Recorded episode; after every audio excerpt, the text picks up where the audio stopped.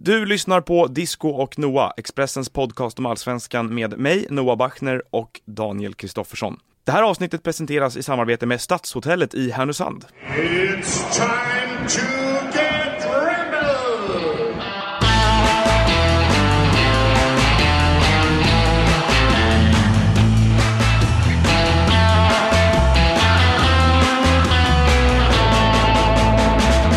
Och innan vi drar igång så kan vi bara lugnt konstatera att eh, det går sådär för Ole Gunnar Solskjaer i Manchester United och så behöver vi inte prata mer om det den här veckan heller. Eh, vidare till, eh, tillbaka till Härnösand då, där vi ju inte på riktigt sponsrar Stadshotellet, eh, utan eh, det var bara lite på skämt som det brukar vara när vi börjar den här podden, vi är så himla lustiga. Exakt. Eh, men du kan ju berätta mer om vad som har försiggått där. Ja, jag har ju varit i Härnösand och trots att det ligger eh, ganska nära min uppväxtstad Sundsvall så har jag inte varit där så många gånger faktiskt. Det är liksom sån här li- liten håla om man får vara lite eh, ful i mun får man säga. Om, som man bara passerar när man ska till Östersund, när man ska till Umeå, när man ska till Övik och när man ska, ja de som åker neråt mot Sundsvall passerar också. Det finns inte så mycket i Härnösand.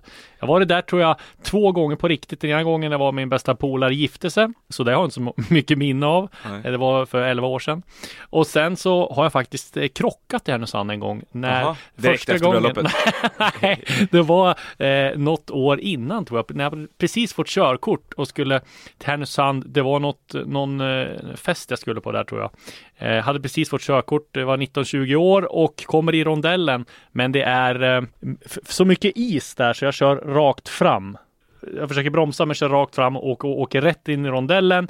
Eh, motorhuven kraschas och ja, jag får ringa till morsan och farsan och säga att jag har kro- krockat bilen och sen får jag boxeras tillbaka till Sundsvall. Så det var Boxeras tillbaka till Sundsvall. Ja, av- precis. Av, Du fick ringa någon- någon lokal? Nej, men det var någon bärgare tror jag som kom och hämtade mig där och, och löste det. Var det bra, var det tryckt stämning i? Ja, det var lite Jag missade ju festen. Det var mest det jag var förbannad för. Aha. Och hade lite Så. dåligt samvete för bilen. Ah, ja, du, skitsamma. eh, men en fråga då här Ja. till dig som är, för att det här var ju, jag, jag har en polare som är från eh, Kramfors. Jaha, Eh, och det är också en ganska det är ett liten riktigt ort. gangsternäste. Ja, det är också en ganska liten Ja. ort. Eh, och eh, när hon började på universitetet i Stockholm Mm. så berättade hon att det var någon som satt bredvid henne i en eh, någon aula på någon upprop Mm. sådär, någon stockholmare och det blir de här väldigt eh, typiska perspektiven när alla som är uppvuxna innanför tullarna hör att någon kommer från en annan del av Sverige Ja. och är så vansinnigt dåligt orienterad. Så då hade de sagt, "Ja, jag är från Kramfors, ligger där och där. Ja, Mm. känner du, eh, och så droppa ett helt vanligt namn, Patrik eh, Fuffelberg. Ja. Nej, vadå? Nej, han är från Umeå i och för sig. ja, exakt. Det, det Och, typ... Åker du på den ofta? Ja, nej, ibland, men det är ju typiskt lite Stockholmsperspektiv. Ja. I alla fall, Härnösand, det är ju där som är centrum nu för en av de största ekobrottshärvorna i svensk fotboll. Ja. Eh, det är Daniel Kindberg som står åtalad och tillsammans med Sollefteåmannen, Peabmannen och sen har det kommit in en Dieselmannen där också som har varit. Så det är mycket mannen. Och det är alltså klädmärket Diesel. ja, precis. Nej, men i alla fall. Och det här har ju vår reporter Fredrik Sjöshult då, som är krimreporter, har bevakat här eh, från början. Och jag slängdes in i det här nu i fredags. Med tanke på att det var då liksom där Daniel Kindberg skulle förhöras. Det här. Eh, och det var ju en, en ganska, vad ska man säga, det är lite cirkus det här kring den här eh, Kindberg-rättegången. För att det har ju varit där, vi har ju sett att liksom ÖP har ju sin med Linda Hedenjung som är där och rapporterar nästan varje dag. Ja. Eh, Hon har ju varit den som granskat det här mest Absolut, också, ända, ända sedan 2013 när Östersund låg i division 2 och det var liksom Precis. Eh, markaffären där till exempel som in, inget Som var startskottet Precis, på alla men som- oegentligheter. Precis, men som inte har någonting med det här att göra Nej. just nu. Men i alla fall, och sen har det ju varit eh, Robert Laul har varit där och ehm, ehm, bevakat för eh, Sportbladet som har live-rapportering, han har varit där nästan hela tiden. Och så Martin Pettersson från Fotbollskanalen kom upp dit nu. Han skulle vara där tio dagar nu också och fortsätta den här bevakningen. Ehm, och det vi har märkt liksom på Expressen är att det inte är så hett när inte Daniel Kindberg är med. Nej. Men just när Kindberg förhör så är det ganska hett och det blir mycket läsning och mycket trafik och så där. Så därför var vi där då. Och jag kom ju in i den här cirkusen, det var ganska, det var ganska roligt för då var det på, Tom in på Stadshotellet i Härnösand och sen ska jag gå och käka frukost där. Då sitter ju alla där. Det är liksom, Vid samma bord. vis, nej inte vid samma bord men i samma liksom frukostsal. Det var liksom ÖP med Linda Hedejung där. Sen kommer, eh, satt Olle Kullinger, Peabmannen, eh, eh, Kindberg kommer också in där och sen kommer Robert Laul ner där i shorts och så frågar han Kindberg så här "Tje- Tjena Kinberg, är du laddad? Precis som det var någon fotbollsmatch match där liksom. Eh, ja, så Kinberg, jag är ungefär- som inför en match det här känns det som nu när jag ska hålla det här förhöret. Så han, han löpte med i samma... Ja precis, det, liksom, det var liksom en konstig så här, inte symbios, men alltså jag har ju svårt att se att eh, det är någon annan rättegång där man sitter och käkar frukost och liksom eh, de snicksnackar med varandra och sen ska man in och bevaka varandra. Alltså, Ja, Kinberg satt inte och slängde ägg på Hedenjung då? Nej, inte direkt. Men det blev ju ganska hetsigt där efteråt, för efter själva rättegången då så kommer Kinberg ut och han är väldigt öppen med att och svara på alla frågor och han eh, och då blev det ju liksom, ja det blev ganska hetsig stämning där mellan eh, Henejung och, Kinberg. Och sen så är det så konstigt också, för där satt vi liksom, det var mycket paus och där, och så kommer det, ja i rättssal 2 nu i den andra rättssalen så är det ett, ett, eh, en, det kommer en dom, kom det upp liksom i, och då kommer det ja, en kille där med handbojor och två poliser och går förbi liksom. Ja, det är ju så att, möjligt eh, att det här ja. slutar på samma sätt eh, fortfarande. Det Ja, precis. Men i alla fall, då var det Kinbergs och han började med att hålla ett långt anförande här. Det var hans studieförhör. Så vi kan lyssna lite på vad han säger just det här med när han blev eh, häktad eh, och när liksom det här eh, rullades upp allt. Då säger han så här. Vad som hände. Den 17 april 07.00 2018 så ringer det på min telefon. Som är polis och undrar vad jag är. Ja, jag är här. Eh, ja, vad är det? Ja, det är uppe... Eh, ja, jag vill träffa dig. Vart är du? Ja, jag är... Jag öppnar. Och in kommer det poliser. Flera stycken. Då startar någonting som man kallar för förhör 1. Det läses upp en massa, för mig då naturligtvis osammanhängande texter om gärningar. Eh, Jag begriper ingenting. Polismannen i, i fråga han underrättar mig också att han har varit på där jag har mitt gamla hus. Där jag inte har bott på ett halvår. Jag är separerad. Eh, Det slår mig ju liksom som, som ett, ett knytnävsslag i magen. Eh, jag vet att eh, och jag blir omedelbart väldigt, väldigt orolig. Jag tar sedan ner till eh, arresten i Östersund. Där avtjänas jag, eller vad man kallar det. Man tas av alla grejer och sätter ta på sig andra grejer. Jag får behålla glasögonen. Eh. Jag sätts i en... Eh, ja, jag vet inte vad- om det är vanvördigt att säga, men en fyllecell. Den Det är eh, plastmadrasser. Och där sitter jag. Jag försöker liksom, naturligtvis ska det komma någon advokat som jag har påkallat. Och, eh, och det här var ju liksom startskottet då på hela. Han höll ju ett 45 minuter långt försvarstal. Och ja, mina intryck från rättegången, det är ju extremt svårt det här med ekobrott och alltihop. Men allt handlar ju om de här arbetena är utförda som de har skickat fakturer på mellan olika bolag och så här, det är ju ganska många turer. Men Kinberg menar då på att alla arbeten är utförda. Åklagaren menar på att inga arbeten som är utförda. Han inte får tag på någon, liksom ingen personal som, han, som har gjort de här eh, arbetena. De menade först på. att det var en span spanska arbetare som skulle ha gjort det, eller? Ja, det kom inte upp just det under, under rättegången, men det är just det där att huvudfrågan är om arbetarna är utförda och det är väldigt svårt att, att, att veta. Men Mm. liksom lyssnar man på Kindberg så är han väldigt skarp och han liksom, ja, skulle man bara höra hans version så skulle man nästan tro på att han, äh, så tror man att han är oskyldig. Det är ingen Mm. som vet om han är skyldig eller inte. Det Nej. får ju rättegången visa. Men det finns ju vissa grejer som eh, liksom talar emot honom där det finns brev eh, som har skickats från anställda i Östersund till honom som säger att de inte vill vara målvakter i Driftaren AB längre. Ja. Eh, och då förklarar han det så här.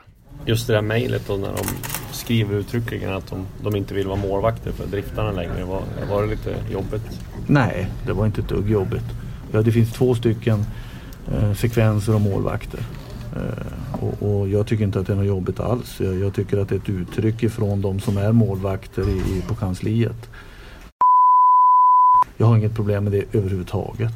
Men menar du när du säger målvakter alltså att de på allvar kallar sig målvakter för att de har någon slags hobbykarriär i de skämtar kanslilaget? Ju, de skämtar ju om det väldigt mycket om du nu känner Men, men det, det, det, som, det finns ett sådant skämt som förekommer. Och jag ska inte tolka deras eh, skrift och deras uttryck och vad de har menat. Det blir ju felaktigt. Men i det andra mejlet kan du väl inte mena att det refereras till fotboll? Ja, men det får stå för dem. Det är inte... Ja, men vad tror du? Nej, jag tror ingenting om det. Det måste han få svara på. Jag kan inte spekulera i det. Det, det blir inte trovärdigt om jag gör det. Och jag, har jag inte gjort det hittills så ska jag inte göra det nu. Ja, jag menar det här med, med, att det skulle vara målvakter i ett korplag, liksom, du hör ju, det ja. faller på sin egen ord. Och sen finns det ju det som talar emot också, att han inte, aldrig, inte minns någonting. Han säger kanske, jag minns inte 300 gånger under det här. Ja. Och de här, det faktum att han eh, i ett förhör ska vi säga också, som sen han tog ja. tillbaka, faktiskt erkänner ja, precis. exakt hur allting har sett men, ut. Men, men lyssnar man på det och som jag, men, som jag tycker många har, liksom, ja men han erkänner ju faktiskt det. Mm. Men det, det kan jag faktiskt, det är många som har kritiserat honom för det här, menar att det inte var så traumatiskt. Men där kan man ju ändå, jag tror inte vi kan sätta oss in i hur det är och liksom när man blir häktad och så här. Det kan ju mycket väl vara så, även fast det låter otroligt så kan man ju veta att det är som ett trauma det här med att han var Visst han saknar visst, sina barn och sådär. Så visst kan det vara så, samtidigt så låter det väldigt detaljerat det han ja, beskriver i det förhöret. absolut, så är det ju. Eh, och, och stämmer bra överens mm. med vad som har kommit fram i andra Ja, förhör precis. Också. Och det eh. finns ju som jag säger, det finns ju bevisning som talar ganska starkt emot honom. Dels att han inte minns de här med målvakterna och just som du säger att han har erkänt. Så det är klart mm. att men som sagt, det är nog svårt att bevisa hur Ja, och sen och, de här, lapp, den här lapparna som har hittats på ja, precis. med fördelning av luft. Fördelning av luft. Ja, det är många delar ja. i det här som cirkulerar kring som gör att det, mm. det väcks, väcker en hel del Men som skepsis. sagt, just den här cirkusen kring själva Kindberg-rättegången, ja. det var något. Också en speciell plats, alltså jag menar Härnösand, att det, att det är där och att det finns liksom det som drar er dit är ju bara det där på något ja. sätt, att det blir ganska isolerat, det blir en bubbla kan jag tänka mig då. För, för att man är där i tio dagar och bevakar det så känns det ju. Så finns det bara ett ställe att bo på, Stadshotellet, där alla är liksom in kvoterad. Ja, och det är ju en, en, eh, en sida av den pågående vad ska man kalla det för, det pågående dramat som är Östersunds FK, som är något oerhört. Det kom ju här i förra veckan ännu mer eh, alarmerande nyheter kring den klubben eh, och deras ekonomiska läge. Där ja. man ju häpnar över hur de har budgeterat och saker inför inför säsongen 2019. Ja, de ska sälja Dino Islamovic för 10 miljoner till ja. exempel. Det låter... Och de hade ju hoppats, vad, vad jag har fått höra, på otroligt mycket mer pengar för Osama Jessen vad de fick också. Ja, ja, det hade de. Så att den har, eh, vi, vi får återkomma i ärendet när vi vet mer. Det var ju en deadline här för att de skulle få ihop en del pengar som är lite oklart just nu vad som händer med eh, i detta nu. Vi, får, vi ska väl kanske inte gå in i för mycket detalj innan vi vet mer om tillståndet. Exakt. Eh, och sen får vi se om, om man blir fälld eller inte. Och det, oavsett ja. om hur det kommer sluta tingsrätten så kommer ju bägge parter överklaga. Så ja. det kommer ju bli en utdragen process. Precis. Eh, men vi lovar att ta hem hela den här soppan någon gång och ja, även kanske då även blicka lite inåt mot hur, för det förekommer ju en hel del i supportled kritik mot hur eh, sportjournalister och eh, medier mm. i Sverige har hanterat historien om Östersund och det kan vi, det kan vi vänta med att avhandla också tycker jag. För jag tror både du och jag har eh, egna åsikter och Verkligen. eget perspektiv på det där ja. lite grann. Men framförallt så vill man ju bara liksom, det är ett perspektiv som man får nu, det är just det här hur många Eh, supportrar från Stockholmslagen. Det låter precis som de har vetat allt det här hur den här härvan ska nystas upp och att de har vetat det här sedan länge. Och menar att, att de satt och läste Östersundsposten 2013 för fem, sex år sedan eh, när Östersund li, låg i division 2. Det, det alltså, ja, ja det var, kom igen. Eh, det var, eh, sen, som sagt, vi får, vi får, vi får skäl att återkomma till det, det, mm. den vinkeln på allt det här. Exakt. Och sen eh, direkt till nästa, lite snackis om vi ska avhandla dem. Jag tog bussen direkt från rättegången som var klar vid fem ner till eh, Sundsvall för Djurgården mot Giffarna. Fick se Djurgården köra över stackars Sundsvall som inte hade någonting att säga till om. Eh, och där hettade det ju till på presskonferensen efteråt. Kim Bergstrand var Kim Bergstrand eh, när han ville förklara för eh, Tony Gustafsson som tyckte att Djurgården var effektiva, men det var de inte. Så här lät det då. Sen kanske jag tycker totalt sett att det inte är en 4-1 match om man ska titta så. Jag tycker Djurgården är jävligt effektiva när de väl kommer in i, straffområdet. Ni missar ju tre frilägen. Som jag sa i halvtid, om du hörde intervjun där så, så, så att hade det inte varit för Mitov så, så hade matchen varit död. Det, det håller jag med om. Det är mm, Särskilt effektiva kan man inte påstå. Mitov eh, räddade oss kvar i, i, i första halvlek det här känner vi igen från Kim. Han blir lite arg sådär. Han har alltid den här inställningen att han är lite han, arg. Han skär ju rakt igenom trevlig stämning Ja. eh, utan någon pardon. Och jag tror inte att han är speciellt arg. Nej, jag det tror tror att inte jag han heller. tycker helt tvärtom. Ja. Eh, och jag uppskattar verkligen den egenskapen. Ja, hos honom. verkligen. Att han, att han inte orkar liksom släta över eh, saker och ting han inte Nej. riktigt håller med om. Och sen, sen när jag skulle hem så träffade jag honom och eh, Ville Bäckström på McDonalds i Sundsvall. Eh, McDonalds i Sundsvall är aldrig så välbesökt som när tågen är försenade. Mm. För att det är den enda stället man kan gå till så tidigt på morgonen när tågen är försenade. Så alla var där. Eh, och det sen- ligger väldigt ensligt Ja, väldigt nära till. Och sen så stod vi på perrongen då, så var tåget försenat och då var, hörde jag att Kim var lite sur för att eh, de hade inte skickat ut de här smsen om förseningen på engelska. Så då började han lacka ur över det också. Det säger lite grann, han var, det var ungefär samma sinnesstämning som med Tony där, så var han lite sur på dem också. Varför så. hade de inte, varför vill han ha den på engelska? Ja men så alla turister som kommer, de vet ju ingenting. De kan inte, hur ska Han var de arg kunna veta? andra människors Ja, inte exakt, nej, exakt. Ja, så att, ja, otro, vilken, ja. vilken humanitär stormakt till fotbollstränare. exakt. Nej Eh, men vi gillar Kim, Kim Bergstrand, det Ja, ja, framförallt så är han en, en eh, rolig kontrast till många andra som ju tenderar att inte, att akta sig för att gå i clinch. Många, många undviker ju till varje pris att liksom, ja men eh, eh, gå i, i polemik och sådär. Ja. Typ. Och det verkar som att Kim Bergström har, vet ingenting Nej men jag naturligt. tror inte att, jag tror inte, ja precis, och han vill inte gå i polemik. Han bara Nej, det är jag menar det, det, är, spontan. inget Han känslomässigt nej, liksom. Nej. Det är bara, det bara är, är det. inte som du sa, Nej. tycker han. Ofta. Exakt. Och sen Eh, du har varit i, i Bayern också, eller hos Bayern på Årsta. Du gjorde Ja. ett ganska långt och väl genomarbetat reportage om Bayerns målsuccé som fick ganska bra timing med tanke på att Hammarby vann derbyt. Ja, precis. Berätta De, eh, lite om eh, lite eh, inside från Årsta eh, att de har ett problem på övervåningen. Det är ju helt nybyggt deras eh, deras, eh, vad ska man kalla det för, kanslikomplex. Klubb- klubbhus. klubbhus. heter Klubbhus. Det till och med. Ja, det kanske, vi står internationella nu, Som var ju klubbhus. en barack förut. Ja, men nu är det, det var ju väldigt fint där. Ja, ja. Eh, och det kändes väl som att för, för ska du förkroppsliga Hammarby som lite professionaliserad klubb då och att de växer vidare så var det där ganska viktigt för dem att få på plats. Mm. Men eh, när vi skulle in i ett rum där, jag, Joakim Björklund och Stefan Billborn, så, eh, så sa, kallade Björklund rummet för kylskåpet. Och det, var rätt, det skulle vara rätt kallt där inne. Nu Ja. hade vi lite tur då för att det var bättre den här dagen sa de, men i vanliga fall så är det jättekallt i det rummet. Och Billborn har en egen teori här då om att de har såna här bassänger på undervåningen Ja. i, klubbhuset på Årsta. Eh, som är både varmt och kallt då, att det lurar huset att värma upp och kyla ner olika rum. Så att där uppe i det här rummet, är det, är lite synd om de har byggt nytt och så är det svinkallt i alla rum helt plötsligt. Men det var ganska intressant i övrigt. Eh, jag bad dem förklara lite grann hur det kommer sig att de har gjort, i år 57 nu och förra året vid samma tidpunkt har de gjort 41 tror jag, mål. Hammarby och eh, de gick igenom, det blir ju ofta sådär när man pratar, man öppnar upp för att, för att faktiskt försöka karva sig in på djupet lite grann i hur lagen tränar och hur de spelar taktiskt och så, så eh, får man ofta en ganska lång monolog och ganska mycket diskussioner tränarna emellan. Så det var roligt att höra Björklund och Billborn resonera fritt om det där. Eh, och en del inslag som jag tror, liksom, för mig i alla fall, lite nyheter. Det är ju ofta så att när vi reportrar kommer och ställer frågor om taktik, jag brukar försöka, försöka hålla mig väldigt frågvis och inte säga ni spelade just så här. Nej. Det finns ju andra som säger att ah, jag såg att ni drog ner er med Sala på mittfältet 20 meter i andra halvlek. Då står, ser man ofta hur både tränare och spelare höjer på ögonbrynen och bara Ja. nej det gjorde vi inte. Exakt. Eh, men här var det mer då, man försöker vara mer utforskande och låta Ja. dem prata på. Eh, och ställa följdfrågor som kan låta dumma i deras öron. Men det var ändå kul att Billborn rätt snabbt pratade om att det var bra att de spelar bort bollen i vissa lägen. Och det låter ju konstigt. Ja. Alltså att man, här, att man ska ge bort bollen med flit. Och samtidigt är det då för att få bättre bett med sin press, press. ja. Eh, sådär. Så att de, det var en hel del, en hel del nyheter eh, på så sätt. Sen pratade vi vidare länge där om alla möjliga saker. Jag tycker en intressant grej med det här med hur, för Bayern pratar ju väldigt mycket, spelarna framför allt, men även kanske från ledningens håll lite grann om en ganska närstående framtid där de ska spela i Europa. Mm. Som att det är någonting, det är en fråga om tid, inte om. Nej.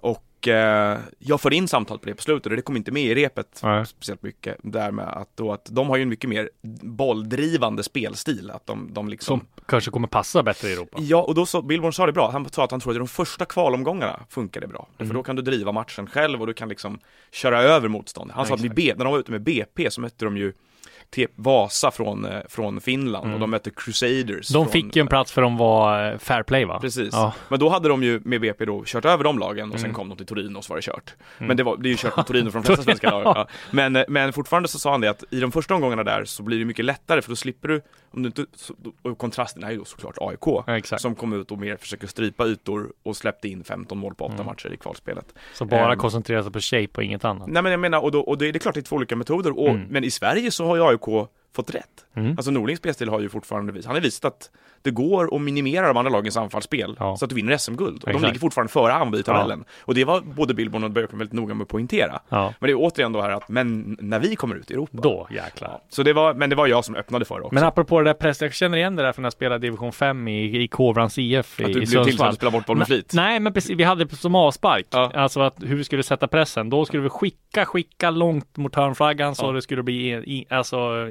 inspark eller inkast och sen bara sätta pressen. Trycka upp. Ja. Ja.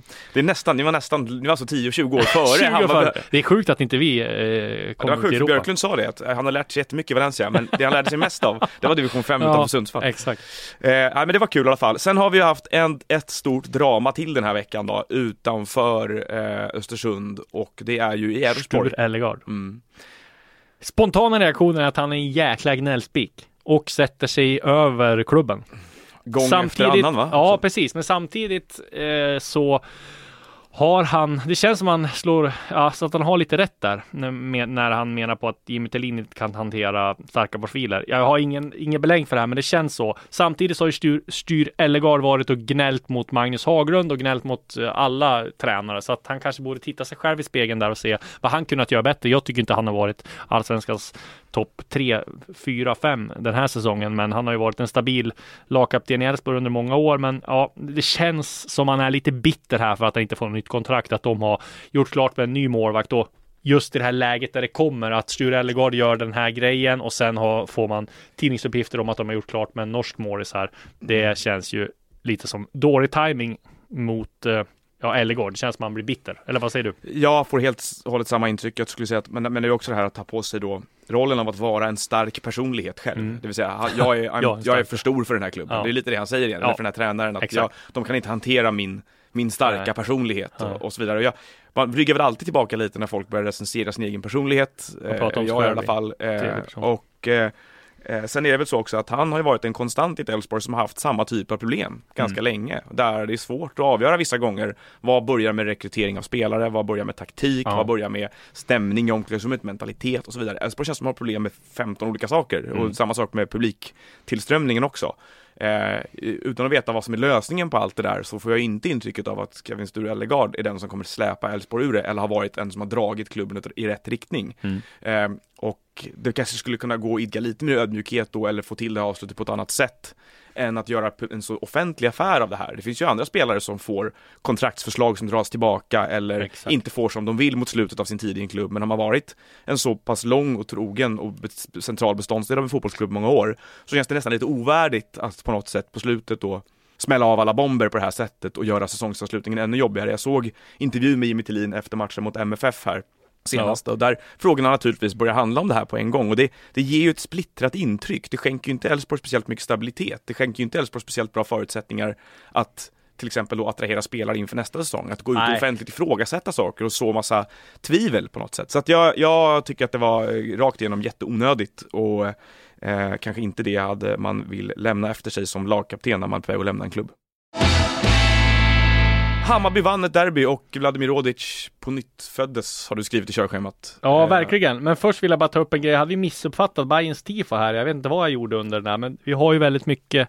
Vi har ju väldigt mycket att göra. Det är live-rapporteringar och man ska betygsätta fans och sådär. Men just den här äh, bengalgrejen hade inte jag uppfattat här under. Hur kunde du inte se den? Nej, jag, alltså jag såg ju den, men jag fattar ju inte att det var den här bengalgrejen som skulle tända fack, alltså hela Det var jättecoolt. Ja, det var skitcoolt och jag sk- gav också Hammarbys tifo fem eh, getingar och det skulle de ha. Utan att fatta vad det var. Ja, precis. och Det var ju ännu bättre. Det var så här. bra att du Ja. förstår. Men eh, så jag fick ett mejl om det här från en läsare som eh, påpekade att jag hade missuppfattat tifot Och skrev Eh, att och skrev att hen vet var du bor. och skrev att Sportbladet hade uppfattat ett pri- ett pris rätt. Så att nu får jag, ska jag ändra den eh, texten. Mm. Men eh, det förtar ju inte hur vackert eh, tifot var. Nej, det var faktiskt grymt. Ja. Eh, å andra sidan så AIK hade en ganska eh, hjärtfylld hälsning till Henok Goitom och Per Karlsson som var Mm. ganska cool på sitt sätt också. Ja. Men Bayerns estetiska effekt var ju någonting helt annat, Ja. får, man ge dem.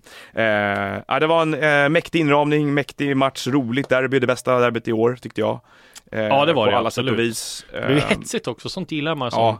Ja, och på ett lagom sätt, alltså Ja. på ett bra sätt. Eh, utan att det liksom förstörde allt. Det var ju 20 minuter av matchen på slutet som blev väldigt mycket frisparkar, avblåsningar, gester, Ja. eh, hetsa. Men även innan dess var det ju liksom, det var enorm intensitet i det hela. Ja, sen tyckte jag det Rodic gör är ju lite onödigt, men sen vad ska Linné dit och göra? Det är lite löjligt att han ska springa. Välkommen till Coolbet där spänningen aldrig tar slut och underhållningen står i centrum. Här får du inte bara Sveriges bästa fotbollsodds, du får också en spelupplevelse som är rättvis, transparent och framförallt rolig. För oss handlar det om mer än bara spel. Det handlar om att ta en paus, att våga chansa och att kanske vinna stort. Det oväntade gör varje ögonblick unikt. För dig över 18 år, stödlinjen.se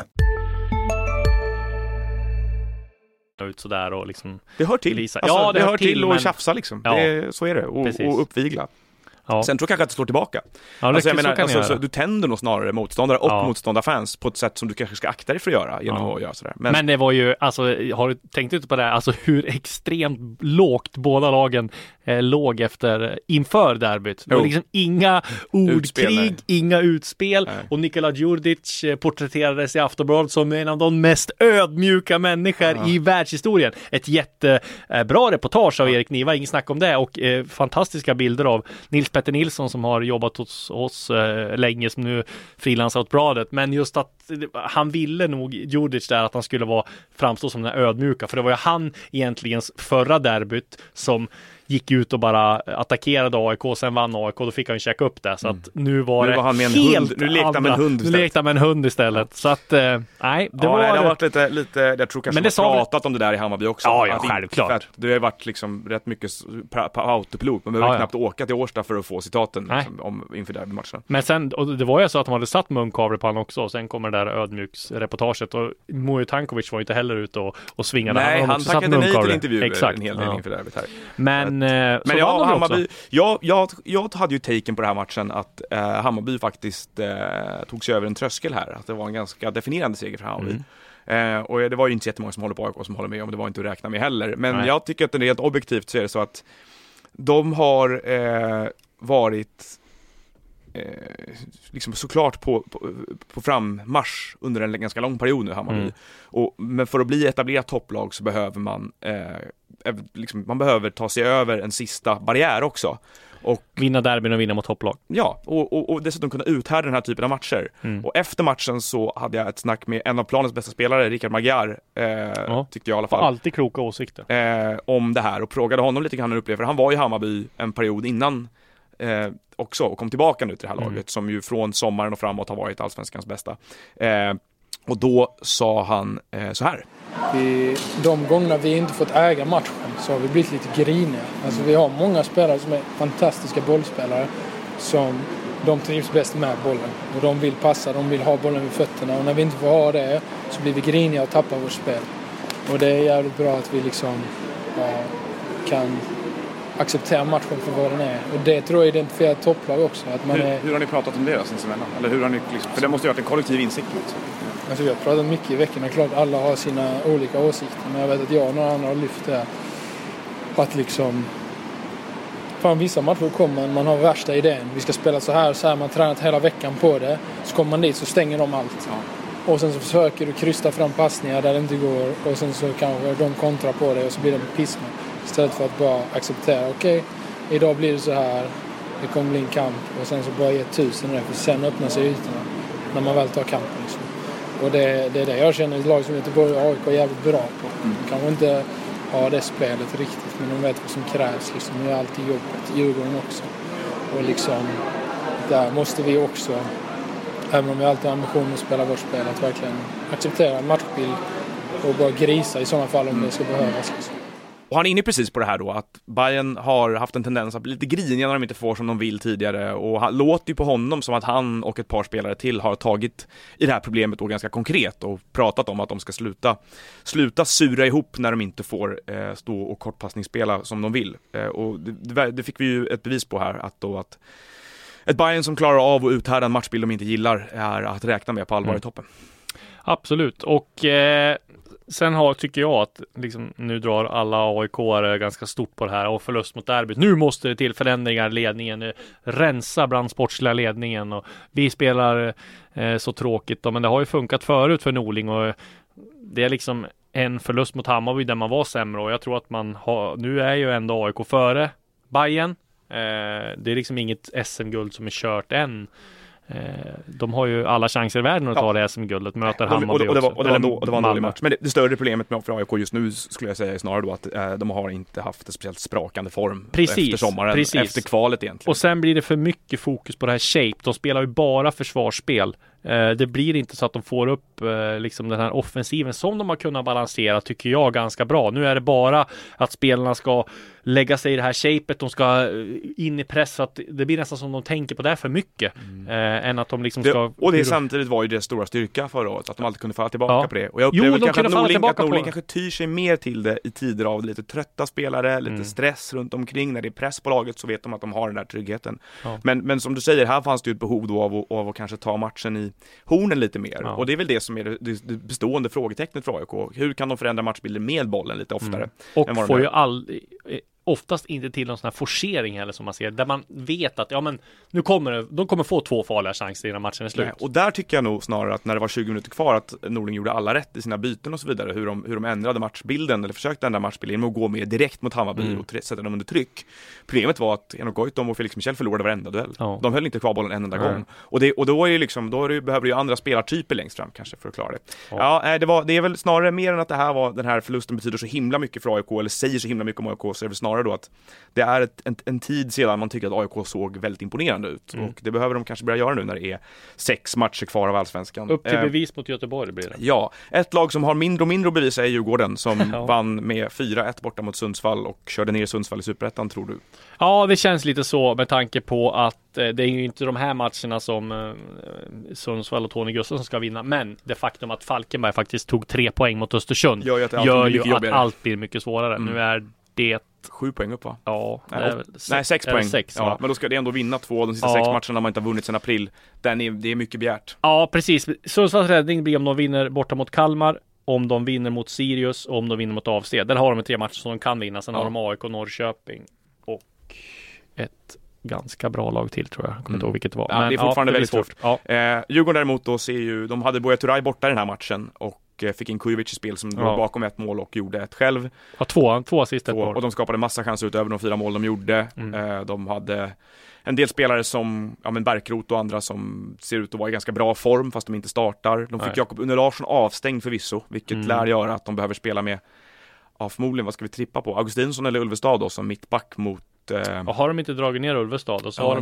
de. Ajdarevic som kanske kan komma in och passa ganska bra med offensivt mot Falkenberg, tror du inte det? Precis, jag tror att de har väl till och med sagt att de ska rotera ganska Ja. mycket mot Falkenberg här ikväll, som vi ska Mm. jobba på båda två. Ja. Eh, det är, eh, eh, ja det är ju Men viktigt för Djurgården- dem att kunna göra det med Precis. så många matcher på kort få dagar. Jag håller kvar vid det jag skrev efter Sundsvallsmatchen att Djurgården kommer aldrig få ett bättre läge att vinna SM-guld. Det var det många som, som uh, ifrågasatte det, men jag tror Djurgården kommer aldrig få ett sånt här bra spelschema där de möter liksom lag. De möter vi- visserligen Hammarby, derby kan gå hur som helst. De har mött eh, Sundsvall, Falkenberg, de har ganska enkla matcher. Sen har de Norrköping i sista, då kan Norrköping inte ha någonting att spela för, troligtvis. Så att eh, jag har svårt att se att man får ett bättre läge just när man leder. Med Jag håller ju då deras tränarduo som så pass bra att jag tror att de kan eh, vara ganska mycket att räkna med framöver om Ja, de det tror jag också, men jag tror ju att då kommer många lag satsa. Jag tror Malmö kommer bli ännu starkare, så jag tror att de kommer vara eh, det ledande lokomotivet i allsvenskan eh, nästa år. Och sen tror jag kanske att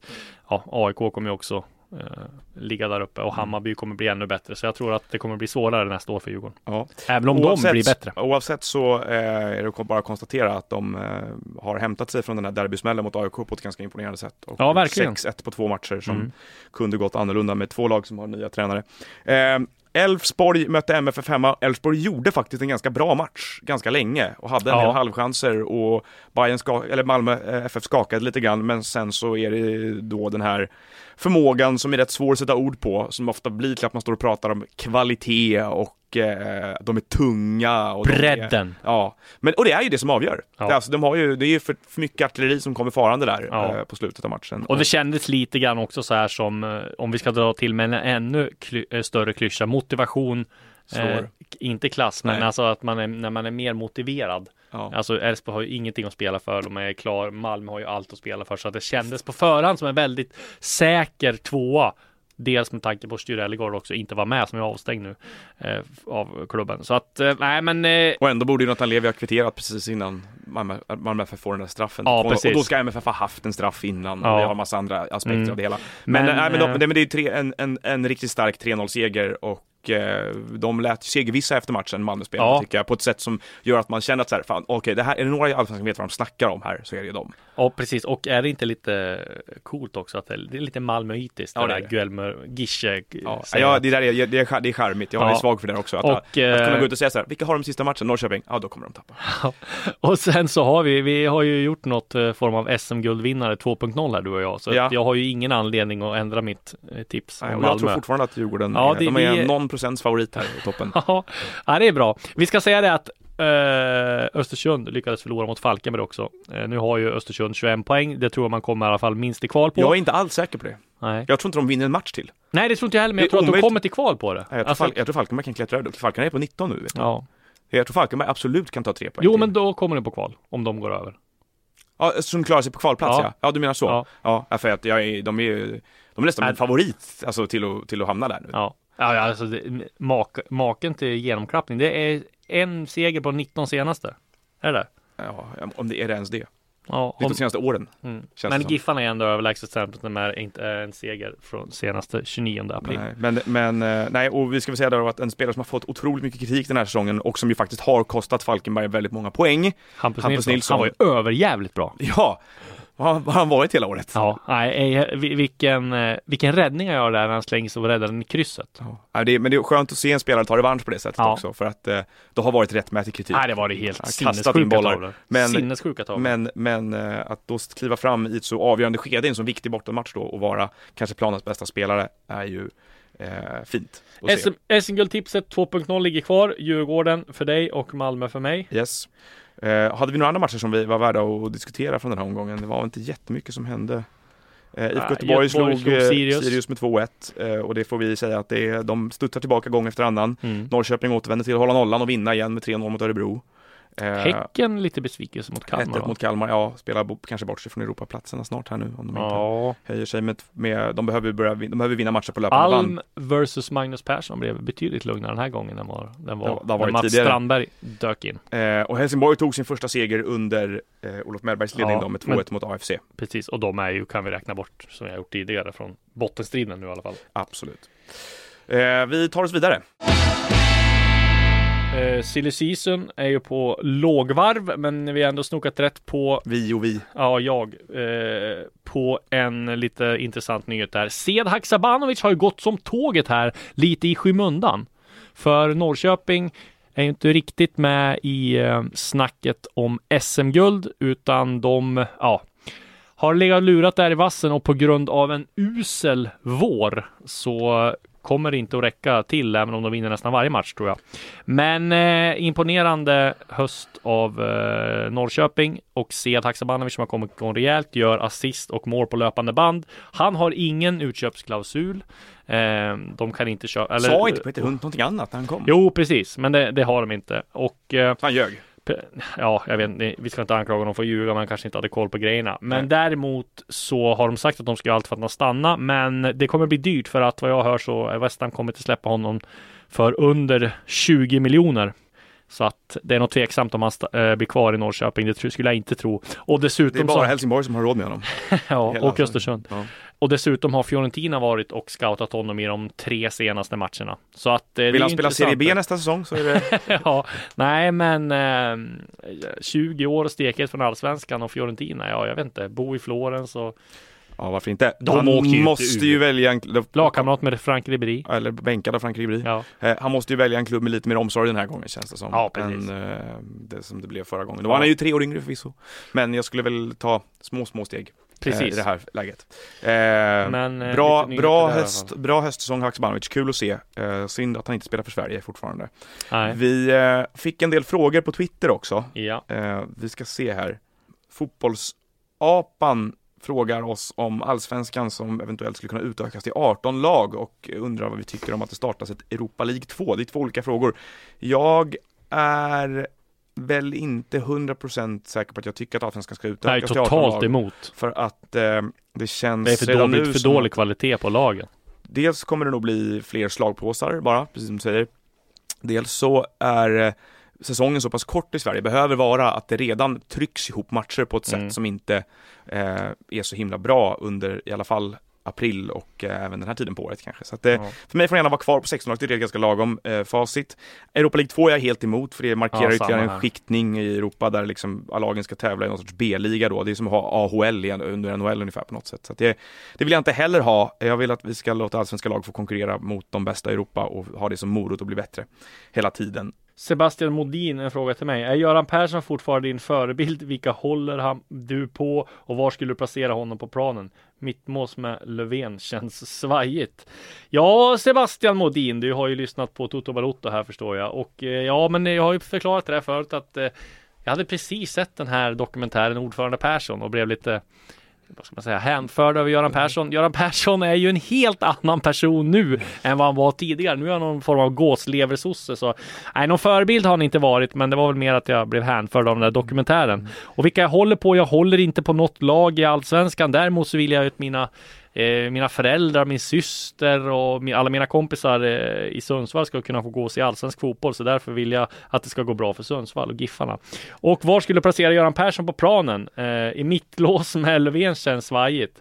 Ja, men det känns ändå som att Göran Persson är en mer av en mittback, va? Stabil och trygg ledare där bak. Frågan är vad man har Carl Bildt, teknikglad kille. Ja. Eh, Han är så jävla- referens till Han är så jävla dålig va? Eh, vi eh, fick en fråga från Isak som undrar, säger så här. Med tanke på svensk nordisk fotbolls utveckling och växande attraktionskraft det senaste decenniet plus större bevakning och media, klubbarnas egna marknadsföring. Tror ni att ett koncept som Royal League skulle funka bättre nu? Skulle det gå runt?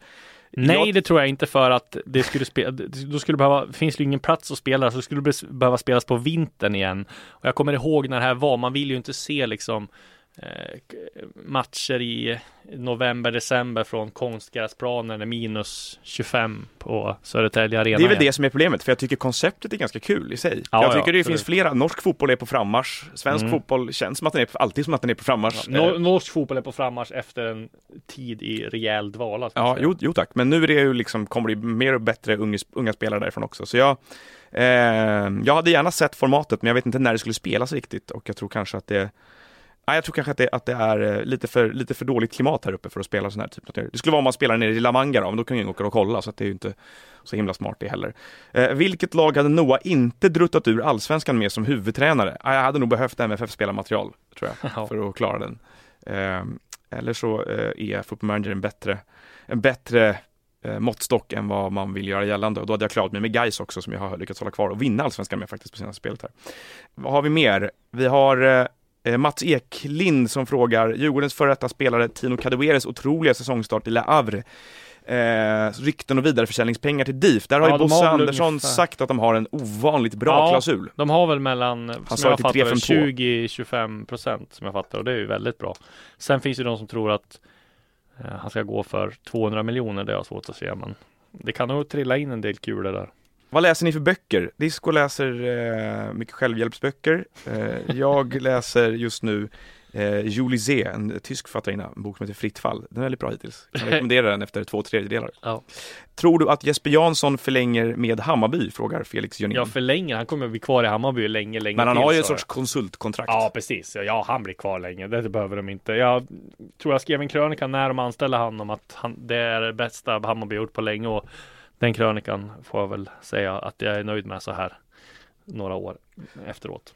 Varnings, Anders, E- Anders Ersson säger varningssystemet med avstängningar kan jag gärna ta upp också. Det borde såklart moderniseras kraftigt. Där tror jag de flesta håller med. Ja. Att, eh, det är konstigt det där för att Jakob Under Larsson varnades ju väl typ i, vad var det, Sankt Erikscupsfinalen 1995 Ja. och så nu varnades han igen mot Sundsvall så stängdes han av. Eh, det känns ju som att det där är eh, någonting som rätt många håller med om att det är konstigt att de ska släpa med hela säsongen. I andra tävlingar internationellt kan vi säga att man stryker varningar allt eftersom. Ja, precis. Vem ersätter Norling? Det har vi fått många frågor om. Och Ja. Vi tror väl båda två att han blir kvar kanske. Ja, det beror på om man hittar något annat och hur det går för AIK. Om- Jag tror att det blir- det är faktiskt svårt, som vi har pratat om tidigare. Det blir nog svårt för allsvenska tränare att hitta något riktigt bra jobb eh, utanför Skandinavien. Jag tror inte att det blir tränarbyte i AIK. Det, det finns ju väldigt många som tror det. Men, eh, eller väldigt många är det inte. Men det är några som tror det i alla fall. Mm.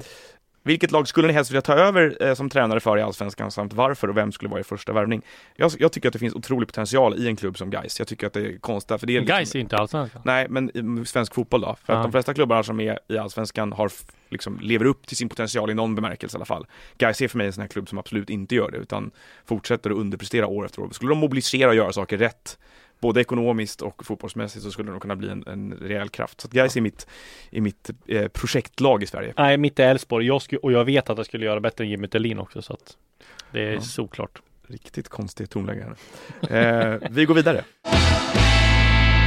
Till nästa omgång som spelas ungefär när du lyssnar på den här podden förmodligen eftersom det är tisdag idag och Djurgården möter Falkenberg och det är eh, dessutom en match i Kalmar där GIF Sundsvall gästar eh, Magnus Perssons lag klockan sju ikväll. Eh, och sen imorgon, onsdag då, för oss så är det AIK, IFK Göteborg, Häcken, Elfsborg, Sirius, Hammarby, Örebro, Östersund och sen avslutas omgången på torsdag när det är eh, derby i Skåne mellan Malmö FF och Helsingborgs IF och Norrköping tar emot AFC. Vi ska ju eh, båda två jobba på Djurgården idag. Sen är det AIK IFK Göteborg som är en stor match imorgon där Verkligen. AIK måste vinna för att eh, inte sacka efter för mycket helt Nej. enkelt. De, jag tror inte de har råd att göra någonting annat än att vinna den matchen. Och vinner de igen så är det väl lite frid och fröjd igen. Så brukar det vara. Det brukar vara väldigt avgå-rop efter en AIK-förlust. Sen om de vinner så är det frid och fröjd. Men skulle de torska här, då kan det nog bli jobbigt. Torsk mot eh, Hammarby och IFK Göteborg, eh, ärkerival. Det ses nog inte med blida ögon från Nej, fansen. saker tenderar ju att ta fart i den här klubben ganska Mm. mycket. När det väl, när det blåser så blåser det. Liksom. Det är, eh, det är ehm, också så att om IFK Göteborg vinner den här matchen så har ju de rejäla chanser på Europaspel. Det har de ju redan som det är nu. Ja. Men eh, för dem är det ju en jätteviktig match Mm. och man har svårt att se dem komma att göra en lika slätstruken figur som de gjorde mot Hammarby en gång till. Och att de dessutom repade sig med en seger mot Sirius direkt efteråt Ja. att det här är ingen lätt uppgift för AIK överhuvudtaget. Verkligen inte och det såg vi framförallt eh, vi som satt på Ullevi när eh, IFK Göteborg körde över AIK med 3-0 senast. Eh, AIK är nog gru, gro, vad säger man, grovt revanschsugna eh, efter den förlusten och jag tror om det är någonting som Rickard Norling ska trycka på för att tända AIK så är det nog just den att man vill ta revansch. Så att, eh, nej, Ja. jätteintressant match i, ur båda lägena. Nu kom det precis här att Shinedo Obasi missar den matchen på grund av Mm. skada. Och det är ju ett avbräck för AIK. Verkligen, så Det- jag ska väl gissa på att Kolbeinn Sigthorsson går in där tillsammans med Henok. Som de behöver ha igång lite bättre än Ja, vad de har Tarik tillbaka. Så är det. Så vi får se vad de gör med Nabbe där. Mm, precis. Jag har inte hittat rätt där under. Inte hittat någon naturlig roll för honom ännu. Det var ju Nej. samma sak förra gången han var Ja. tillbaka. Men får väl ändå ge dem kanske en vinter till då och spela in honom Ja. För den här precis. gången är han ju där för att, Han ser för ju, att stanna. tycker han ser mer eh, fit ut och bättre tränare än på länge. Ja. Eh, också alltså, som det blivit flera gånger med IFK Göteborg den här säsongen, enkelt att dra, eh, liksom minnas tillbaka till förra året Ja, när han var ett AIK borta och det blev, det var en fullständig, eh, det var en fullständig pulverisering av allt som Poya Asbaghi försökte göra, Mm. eh, minns jag, på många håll eh, och kanter och där de då kommer nu med lite mer kött på benen kanske den här gången. Eh, vi har ett, ett derby i Skåne också som jag tycker känns otroligt spännande på Ja, förhand, för verkligen. Helsingborg då med energi från Mellberg och en första seger i ryggen kommer ju komma att ha en ganska gedigen matchplan känns det som för den här matchen borta mot MFF. Jag har ju allt att vinna. Inget, de har liksom säkra kontraktet. De har, kan, behöver inte blicka neråt. De är på säker mark. Mellberg har gjort, fått lite fart på, på Helsingborg och äh, den här matchen kan ju bli ruggigt svår för Malmö tror jag. Även fast man är på gång nu och har imponerat eh, så möter man ett Helsingborg som absolut inte har någonting att förlora, som är lite på nytt fött under Mellberg. Så att hyperintressant. Ja, jag håller med. Det är, eh, den är värd att hålla ett öga på. Och sen har ju Malmö, hur är det med Chris? Ja, det verkar inte vara något allvarligt, men, han är inte helt säker för spel i den här matchen verkar det som. Det- Och han var avgörande mot Mm. Elfsborg, som han ju ofta är. Mm. Den som drev fram 1-0 målet egentligen, som fick matchen att tippa. Mm. Men däremot så har ju Malmö visat att de har ju ruskigt många andra spelare också. matchvinnare. Sören Reiks har imponerat här, så att det här tror jag, det här ska Malmö vinna. Ja, den här bör, eh, bör de vinna om de ska fortsätta jaga Djurgården i alla fall. Eh, sista match som är av eh, intresse i den här omgången är såklart då Östersund borta mot Örebro av det skälet att Östersund en förlust till här så kan Falkenberg vara om. Falkenberg eh, i och för sig möter Djurgården borta så Mm. lär väl inte vinna den. Nej, men eh, de liksom, det måste ju ta mentalt på Östersundsspelen här. Dels eh, den här uh, rättegången, dels allt med Ghoddos härvan och så att de går så eh, fruktansvärt tungt. i- Förtvivlat alltså, dåligt. Förtvivlat dåligt, ja. Ja, Östersund som nu har en seger på de senaste 18 matcherna, förlorat, eh, vad är det, fem, fem raka matcher tror jag. Förlorat sju av sina nio senaste, två kryss. Eh, det är eh, hög tid att göra någonting helt annat än att fortsätta förlora. Och hade de haft pengar så hade de säkert sparkat Ian Burstall, tror du inte? Det har de inte råd med nu. Vem vet, finns det en lag, ett lag att liksom leda in i nästa säsong överhuvudtaget? Nej, Det är- nej, det vet man inte. Eh, vi har en dramatisk säsongsavslutning framför oss när det gäller Östersund. Eh, vi tar och packar ihop våra grejer här nu Japp. och eh, börjar småningom röra oss mot Tele2.